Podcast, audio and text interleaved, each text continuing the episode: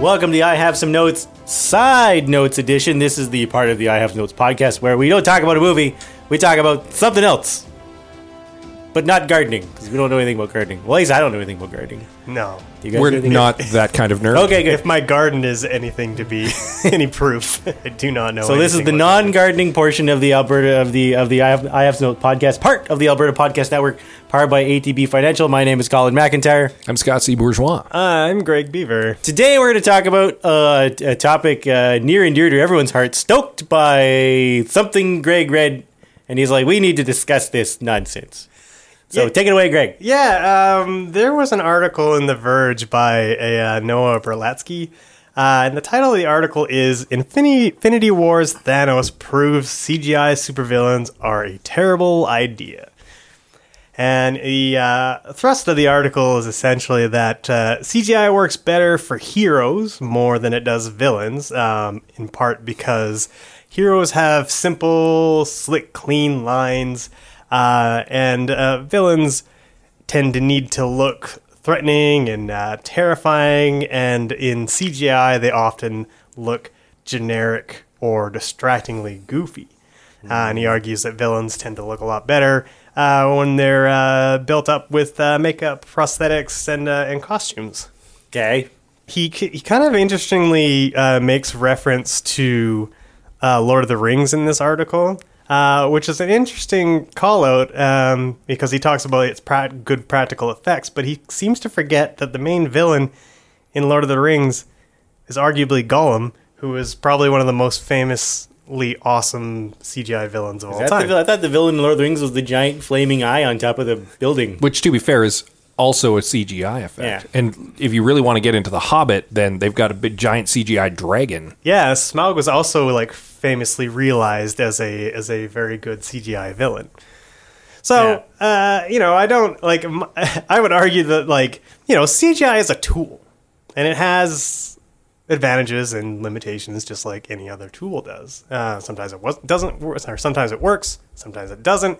Uh, hero or otherwise, it doesn't really matter. Yeah. Do you guys agree with the premise of the article, or do you disagree with the premise of the article uh, that uh, that it, that it's villains uh, that are chiefly failing at the hands of CGI? Because I think it's just you know stuff in general. I, kind of. I definitely agree with you uh, that the the the premise of the article is faulty because it's a broader failing of CGI and less just CGI failing the villains. Because I could point to Yoda and say that guy looks like crap Yeah. in the prequels. Like that is CGI that has not aged well. And Yoda's got, let's be fair, a pretty simple design. He's a little green dude with pointy ears. But he does not look good in the prequels. And I was thrilled when he appeared as a puppet in the most recent movie. Spoiler alert: Puppet Yoda's back in the most recent movie because it was like, yay, Puppet Yoda's back, and he looks more real. Like, yeah. uh, so yeah, I think it's. I think you're right. I think it's a broader failing of CGI. There's Al- there's limits, and it dates itself real quick. Yeah, it does. He he mentions that. Uh, sorry, this Noah Berlatsky mentions that slick, clean lines are what's key to making a CGI character work really well. Which I don't like. That doesn't seem to be true because um, you look at uh, Rocket Raccoon, which is not necessarily a simple design. Um, obviously, um, uh, the other guy in that one, the other computer, Groot? Groot, yeah, Chris Pratt.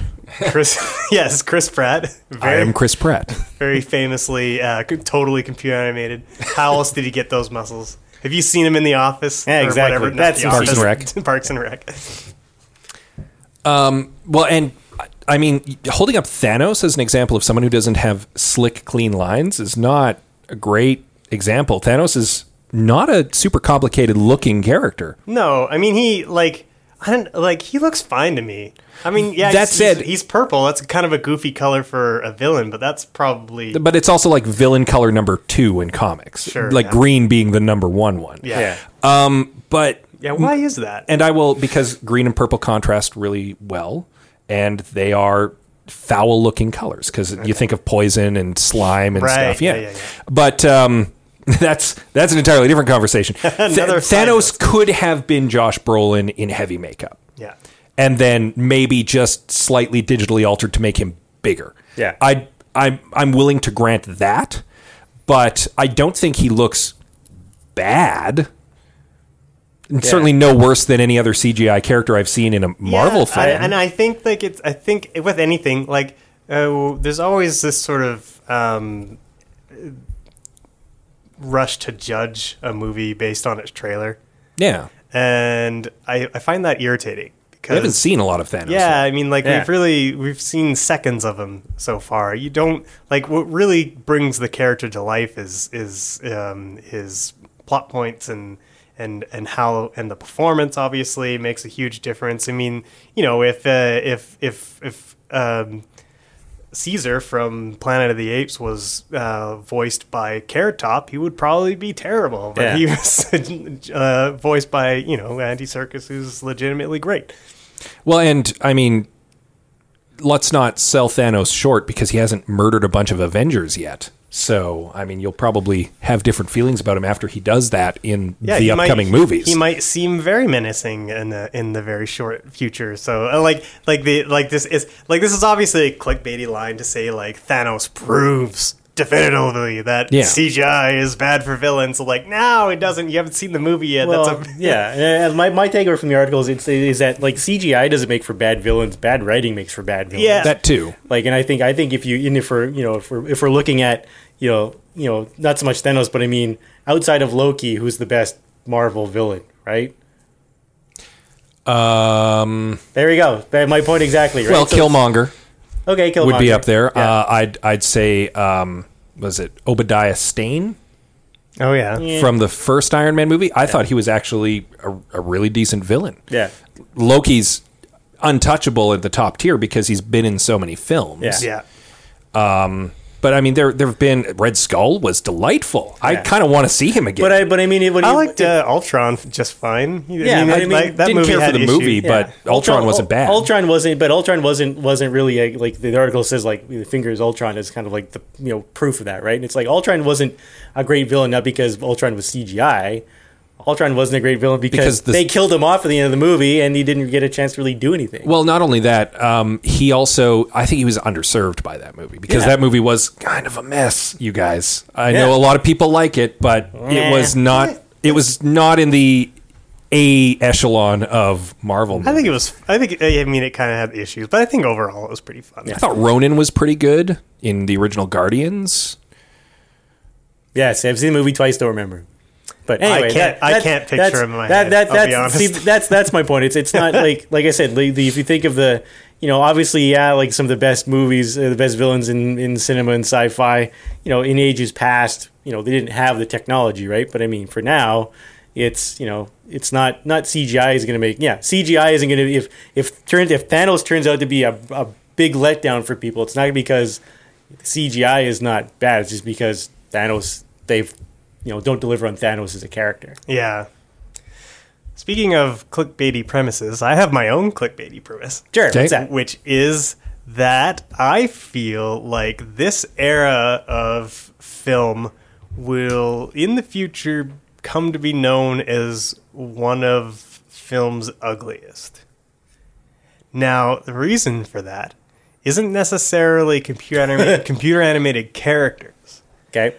but all of the uh, digital matte paintings that are being done, there's a real, I think uh, there's a real instinct amongst filmmakers, filmmakers, particularly in the uh, blockbuster region, to create the perfect shot every time.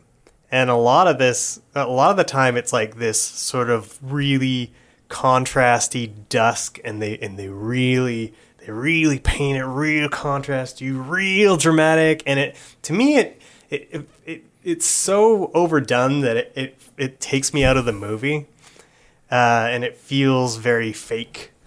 Uh, and I would I, I kind of miss the days when you know things were were shot for real. Well, I, I would go even a step further, and I would say that um, I find that because CGI is so has become has become so inexpensive and so pervasive that and I mean inexpensive in quotations, it's become more accessible to more filmmakers. Yeah, yeah, yeah. It's everywhere. Yeah. Um, I find that the screen gets too cluttered. Yeah. now in a lot of especially in blockbusters. There's too much on screen. Way more than your eye can realistically take in. Yeah. And whereas previously you had movies that looked a lot more elegant even even when there was a lot going on because you were limited to like what extras and what practical stuff you could have on screen. Um, now it's just it's just like blah there's transformers and dust particles and Yeah. and like three depths of field going on and it's just Yeah, like what is even it's- it's- happening? I was just gonna say, like with the depth of field, do you find that like they kind of like like the the the frame is full of so many things that are in focus that it's like it's it doesn't even it doesn't even feel, like that's part of what doesn't make it feel real. Yeah. it's like your eye doesn't work like that. Like it doesn't. No. it's- And it's fun. It's fun. It's funny you mentioned Tran- Transformers as well, is because it, the transformers is an egregious Well, yeah, but like, but even like the Transformers themselves, which are like like the the last time I I, I keep having to start every every when I'm dumb enough to actually go watch a Transformers movie, which is about every six or seven months. I'm I'm which is I'm- when a new one comes out. Yeah I'm well, I'm I'm partly astonished just at the the work that the animators and the filmmakers have gone gone into in, in designing the Transformers because they have all these moving parts and different things built into them, but at the same time, it's my brain shuts down when I'm looking at all this stuff because and they're I'm- hideously ugly. Yeah, because I'm overwhelmed and I like my like there's there's the there's the conceptual visual part of my brain that gets excited with sci-fi and, and that sort of stuff.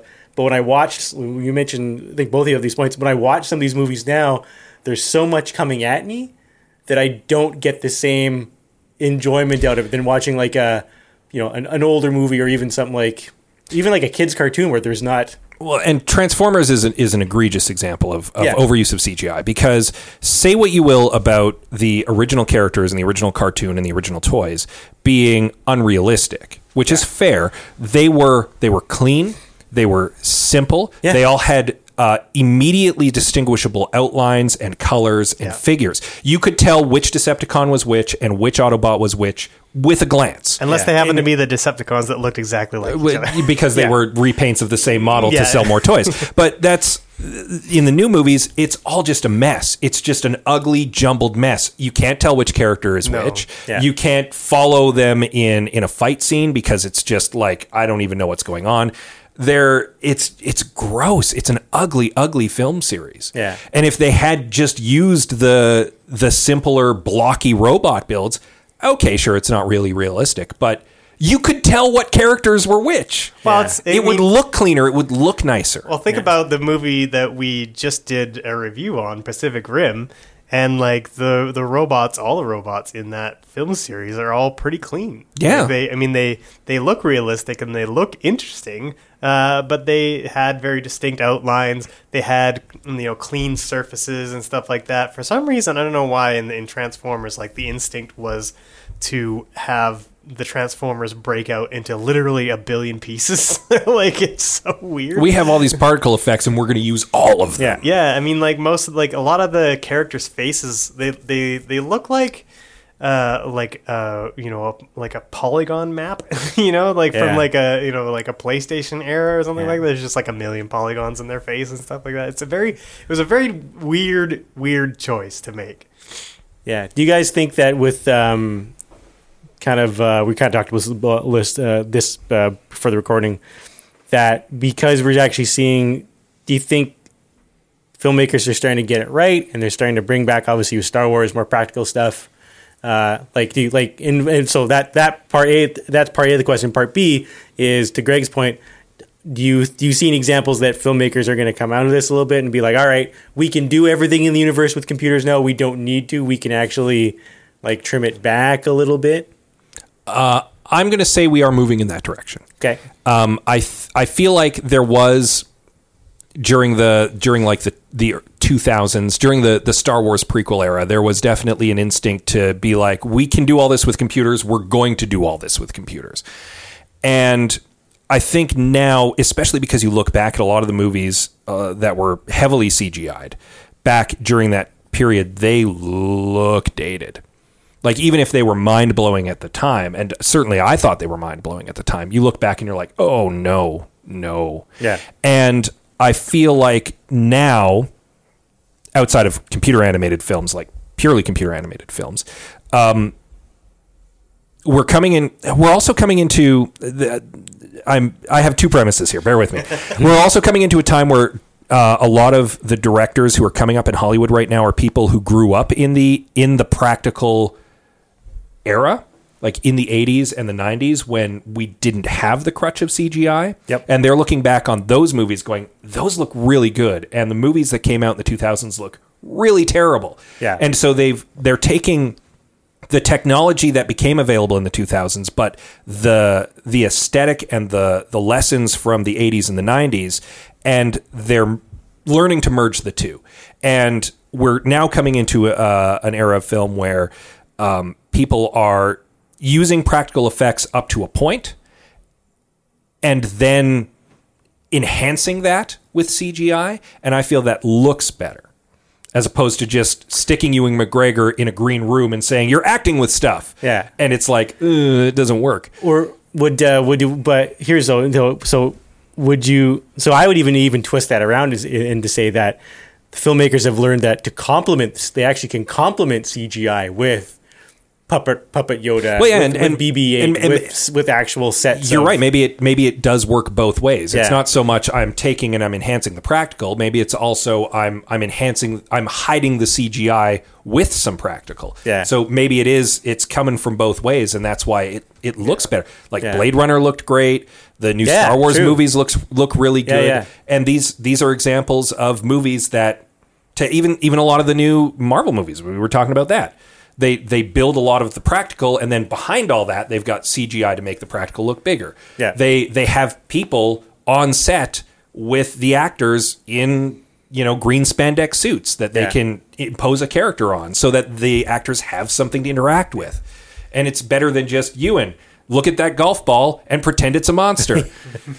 yeah. Well, a lot of a lot of what's going on now is like it. Uh, I, it, there's a lot of compositing going on right now. So like like I was actually watching an effects reel of uh, Thor Ragnarok just before we uh, we came to record, and um, there it's the scene where they they meet Thor's father on what looks sort of like the cliffs of Dover, right? And uh, that whole uh, sequence was not shot on a uh, well i don't know if it was on a cliff or not. I couldn't quite tell. But like it like basically the only thing that's really the same from where they shot it is just like the characters themselves. And they've basically replaced everything else. The grass the cliff the water all that stuff right? So they're they're kind of they're finding ways of making it getting the shot they want by using by collecting all the assets and then sort of like putting them together the way that they want to which does Yeah. i think look a little bit better i mean they still tend to like uh, to my taste um, often it's still overdone um, and i find like there's some things getting back to like some things look good in cgi and some things don't i find that um, like uh, dawn and dusk really don't work well in CGI. That's that tends to be when it just looks sort of like at it, at its least natural. And I don't know whether that's because of um, the matte painting itself, or whether it's because they really they ha- they they're not shooting their actors uh, at dawn or dusk, and they're painting their actors. So there's sort of like a, a lot of a lot of human retouching in there that sort of like eventually your eyes you know you know we're very good at detecting flaws so eventually we just valley. start seeing it yeah. Hey friends, Edmonton is full of passionate people dedicated to building a vibrant community. The Well Endowed podcast explores the impact that these municipal champions are having on our wonderful city. You can find those episodes at the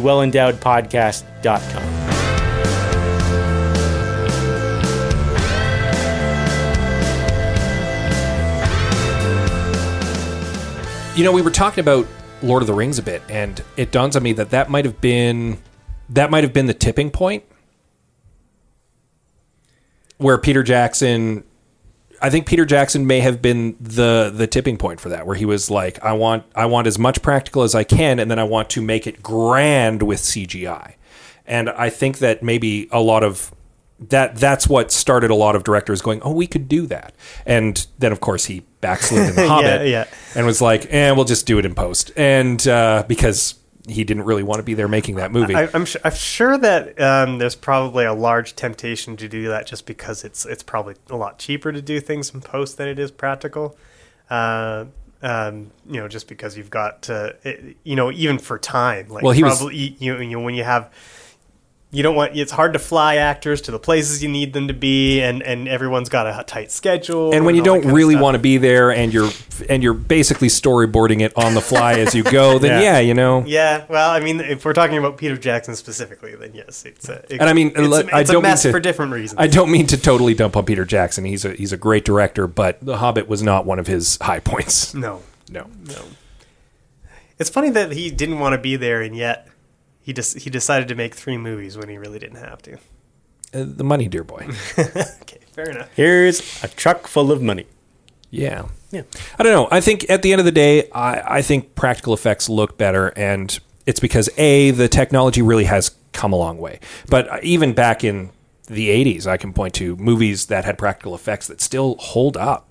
That if they, that, that comparable movies made in the last decade don't because they were using CGI. And I'm going to point to The Thing as my as my exhibit A.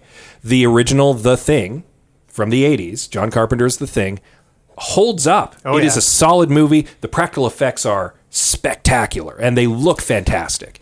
And you look at the remake and it's gross and not gross because body horror, gross because the CGI looks terrible.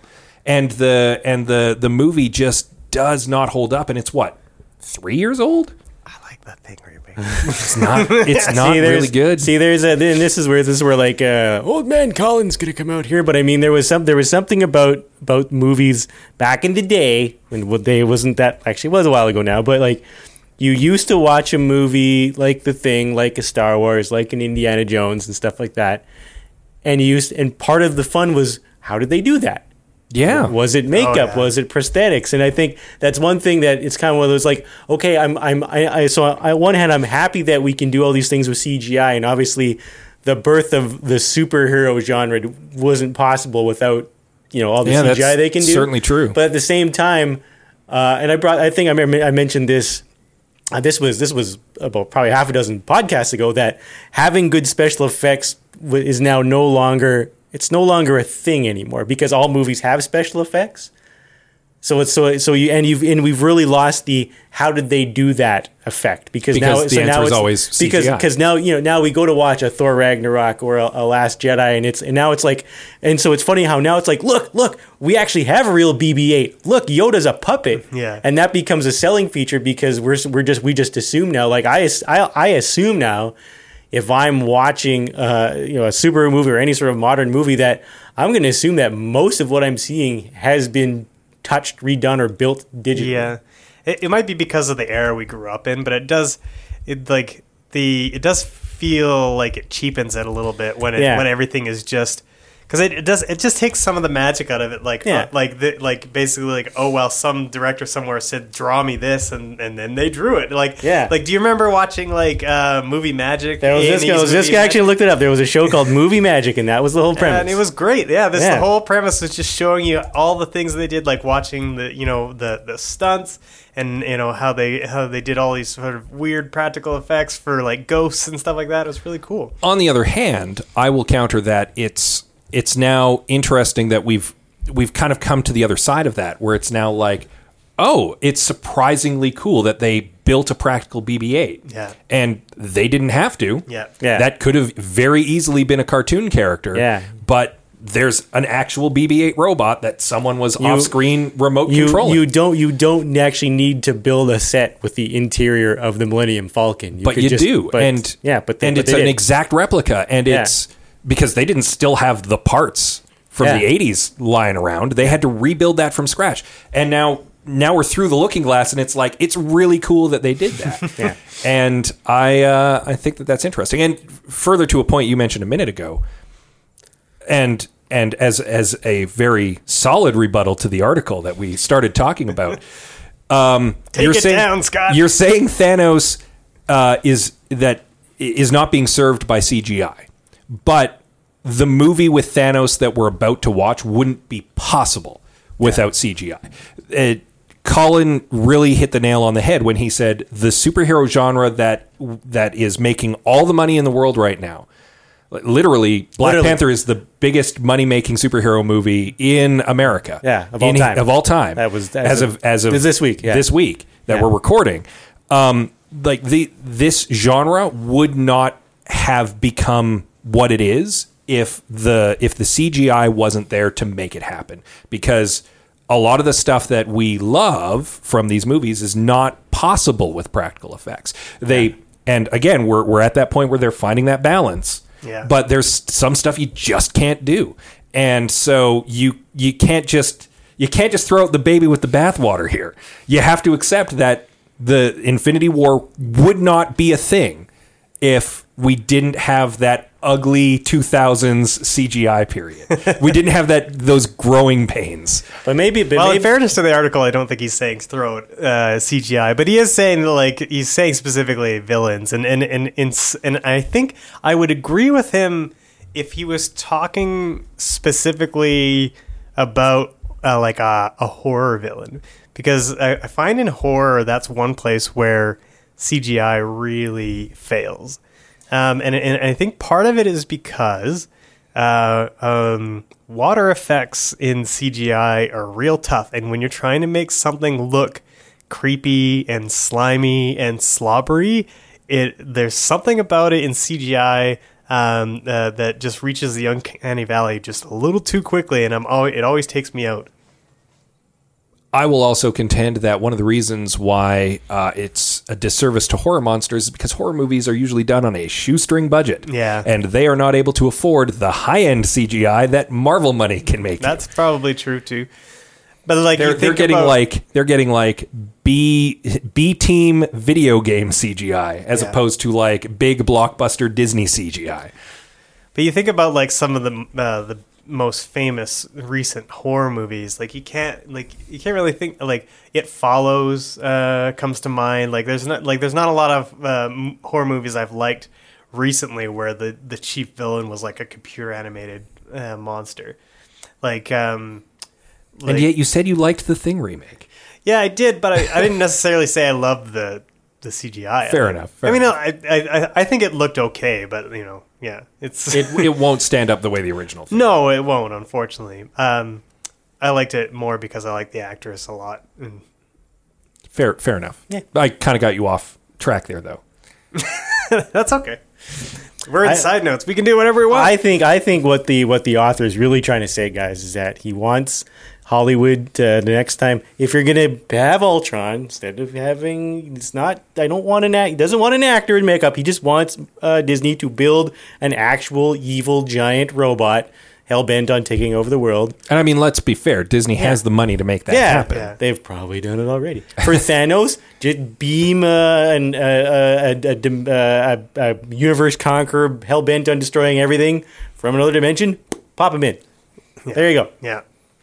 Can I just say one more Easy breezy. one more thing about this this article that sort of Sure. uh, bugged me, and I think it, that it might be the chief reason why uh, it got under my skin is um, okay. Uh, I'm I'm an artist and I'm not an effects artist, but I'm like I'm a graphic artist. Art, Colin, you're you're an illustrator. Yep. And and I know just from what little artistic skill that I have is that doing this stuff is insanely difficult, and doing it at the level that these art digital artists are doing in Hollywood, uh, like it looks amazing, um, even when it doesn't. Do you know what I mean? Like Yeah. it, like it's like it's. I know. I know. We we use words like horrible, gross, awful. We say that a lot, and it, and it's it's all relative to you know the the skill level you know but i it, it always it always irks me a little bit when when people uh, shit on on cgi because it takes so much work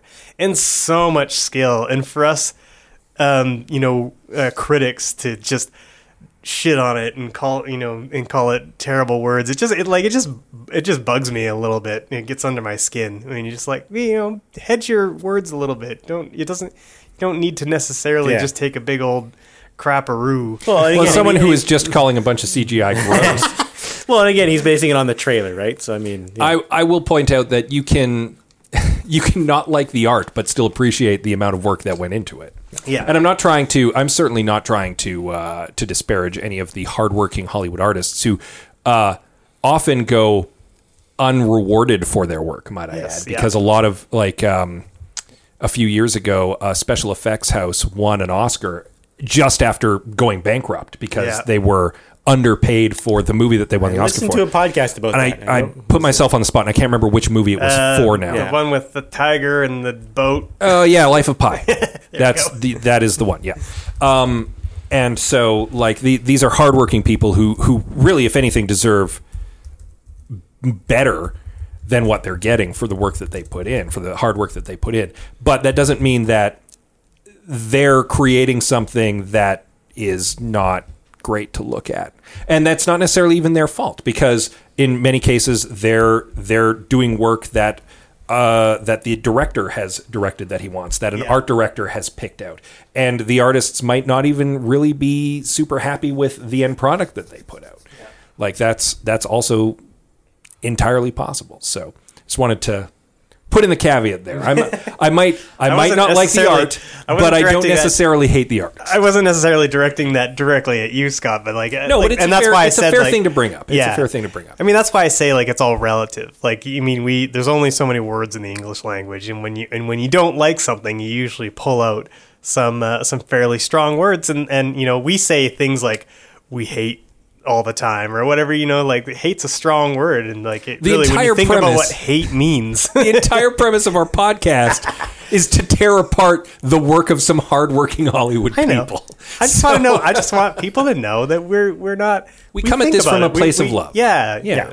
It's, con- it's meant as constructive criticism. Yes. Yeah, and and really, I think I think overall, it's it's more it's more about at least for me, like you know, coming up with all these ideas is more just about like an exercise in like in just in in my own for myself, just to prove that you know I've got ideas and I want to throw them out there, and I, I think it's more it's more about self aggrandization than anything. Well, and- not necessarily a critique of a real screenwriter. And uh, I will also point out that the the thing we landed on earlier in this podcast is that we actually think that the CGI has gotten better overall Oh, yeah. from the way it from the grossness that it used to have. Yeah. Yeah, they, they like the big the big changes have been just I think in character movements alone is is where just the way that the way that um, um, especially human like models move now uh, um, looks a lot more natural. Think about think about um, you remember the first scene in Spider Man, uh, the Sam Raimi Spider Man, where Peter Parker crawls up the wall uh, for the first time. Uh, and he and then he kind of it kind of pulls out and then it turns into CGI Peter Parker and he's just running up the wall and it looks Oh, it looks amazing. I Yeah. love it. That's great. but he, he looks like he just looks like the weird like this weird kind of glossy mannequin kind Yeah. of thing you know and yeah and it's just Armstrong is climbing up the wall. uh, but it but it also looks like he kind of looks out of proportion and all this kind of stuff. And like now, you know, today you wouldn't see that. You see like everything looks a lot more natural, and they've figured out um, to do a lot more motion capture to cap to get all of that movement. Um, facial features move better because they've done a lot more motion capture and and um, yeah. I mean, you look at, I mean, you look at um, um, Planet of the Apes and just that. I mean that that's an incredible achievement what they've done with those movies. Yep. For sure. They're also a little more careful about where what kind of characters they're using the CGI for. Oh, for sure, yeah. And so and I think that definitely helps with the uncanny valley effect. Because if you're using it less It helps on when it's a non-human. Yeah, it's it's like okay, Thanos is a giant purple alien, so the fact that he's not quite human looking or his face doesn't quite have human expressions or he's moving a little too weirdly, I mean that kind of sells it for me. He's an alien monster. He Yeah. should look a little weird. Yeah. Groot should should move a little weird. Yeah. Rocket should move a little weird. I, I buy that. I'm willing to accept that. Whereas Drax could have been CGI, but instead they put Bautista in a bunch of makeup and he moves like a human. Cool. Love it. There you go. I will. I will. I will say. I will say. If there is, if there is one person who is, I'm not, not going to say who's who loses out on the whole CGI CGI thing is is Ray Fisher, who plays Cyborg in Justice League, because all the other characters in Justice League had cool costumes that they got made and got to wear. Uh, most of Ray Fisher is Cyborg, which means he was all CGI. CGI. So while they're filming the filming the movie, Ben Affleck's got bat costume. Henry Cavill's got super costume. Poor Ray Fisher is wearing his motion cap pajamas because he didn't get a costume to wear because his Which- was all CGI. And here's the thing: Cyborg could have been. You could have done a lot of practical costuming. You could. like to uh, when you've got Robert Downey Jr. He's often wearing like Iron Man armor. yeah. Well, think about um, uh, RoboCop. That's a pretty good pra- practical suit right there. Yeah, and it's a cyborg, like a full a full conversion cyborg. I mean, he I mean he moves like a literal robot, but uh, that's okay. it, it worked. Is it Peter Weller? Yeah. uh, Yeah, could yeah. barely move in that costume. I d- and believe there's it. there's uh, a scene famously that took like a full day of shooting, which was just him trying to catch a set of keys in the first movie. Really? Because yeah, cool. because he had limited vision and limited motion, and it took them most of a day for him to just catch a set of keys. And that is why they computer animate things these days. exactly. They don't need to worry about that nowadays. He just Well, to be fair, just got to get the actor to put their arm up, and that's it. to be fair, though, the the RoboCop costume, if it were made today, would probably be more mobile. Well, because it, that because practical effects have also it, it was made today, and it was uh, it was very computer animated, as I recall. and Yeah. not very good. no, Yeah. Uh, yeah. So in short, CGI getting better. Uh, Verge article could be better. yeah, I have some notes. Yeah, for exactly. this Verge article. And uh, yeah, we will see where I yeah we'll see we'll see, we'll see where, where where movie magic takes us. Maybe maybe one day they'll make an all practical Avengers ten with just I don't know. I would literally just watch an Avengers where they're sitting around a coffee table barbing with each other. I would watch I would watch a Sweded version of the full Avengers movies. If you if you want to see like the Sweded trailers, which I think are pretty fun, it'd be fun to watch like a Sweded two hour Sweded movie where they make practical effects out of like cardboard and string. Oh, I haven't seen this. But Oh, really? You You haven't also send this? me some links then.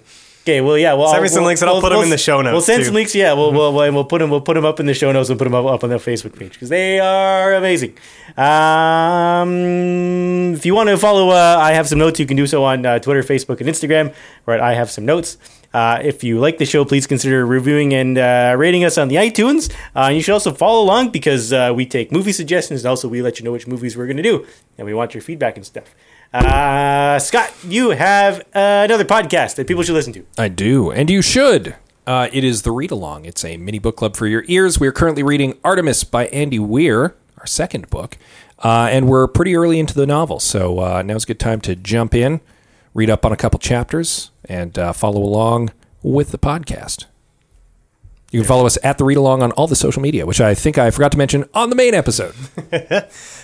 I think we've got. Do we have a couple ads to read now? I don't think Uh, we've got to our mid show break. right? Yeah, we'll uh, we'll we'll get to that. Uh, but uh, but first, uh, the Alberta Podcast Network, powered by ATB, is proud to be a sponsor of this year's Pod Summit, which is Western Canada's podcast conference. Uh, it is May fifth at CKUA in Edmonton, and you can uh, take the day and learn uh, and uh, learn about podcast. Um, um, you know, grow a network, uh, get some connections. Uh, there's also some amazing giveaways. If you have a podcast, you will learn how to make it sound amazing, grow your audience, and create a show your listeners will love. And if you don't have a podcast, you can still get in on the action. And uh, the people at uh, at uh, the uh, Pod Summit will will teach you how to start one, and you'll be happy for join if you join the community. Uh, however, space is limited. Tickets are 150 dollars. Uh, so don't delay. Get yours at podsummit.com. Our show and others from the network are being broadcast on G Radio. You can find it at gradio.ca, and you can also find our episodes on the CKUA radio app.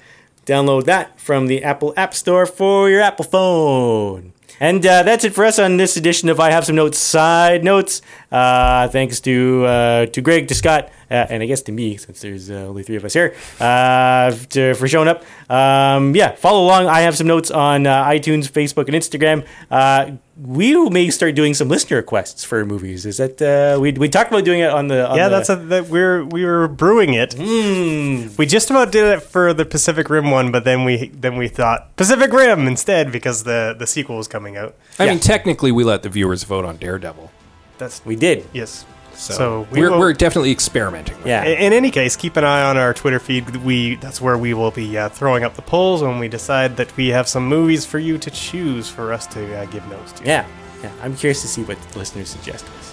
It'll it'll be a curated list, but you'll be able Yeah. to pick out of those. Cool. lists. Yeah. Cool. Looking forward to it. Anyway, thanks for joining us. Uh, you had a million places you could be, but you choose to be with us. So thanks. We appreciate that. Keep watching this, guys. Yes, for CGI monsters Particle effects. and part for particle effects.